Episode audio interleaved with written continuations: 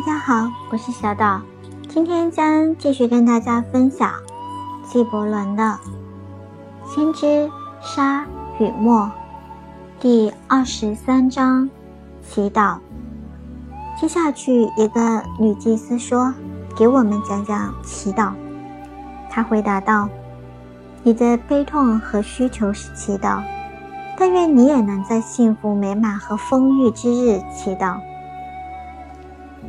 因为祈祷不就是把你自己扩展到活的以太中吗？倘若你把你的黑暗倾入太空是为了舒畅，那么倾吐你内心的曙光也是为了快乐。倘若你的灵魂召唤你祈祷时，你不能不哭泣。它虽然也在哭，却因一而再地鞭策你，直到你欢笑而已。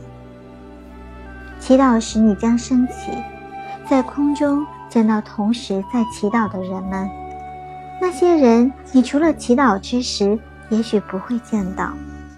所以，让你对那些对那不可见殿堂的拜访，也为欣喜和甜蜜的交流。因为，倘若你进殿只是为了提出需求，你将得不会得到。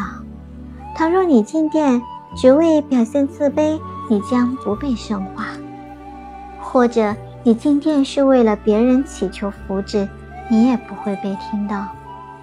你只要进入那不可见的殿堂，这就够了。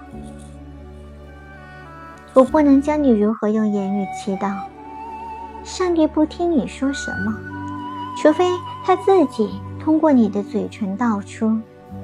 我也不能教你海洋、森林、山脉的祈祷，但你们那些生于山脉、森林、海洋的人们，能在自己的内心中找到他们的祈祷。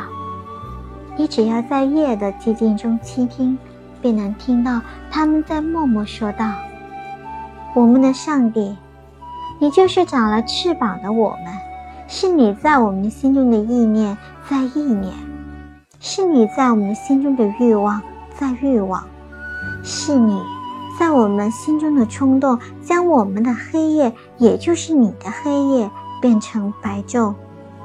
那也是你的白昼。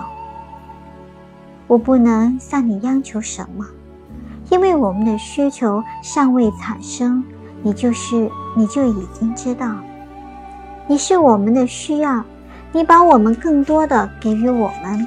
便是给予了我们一切。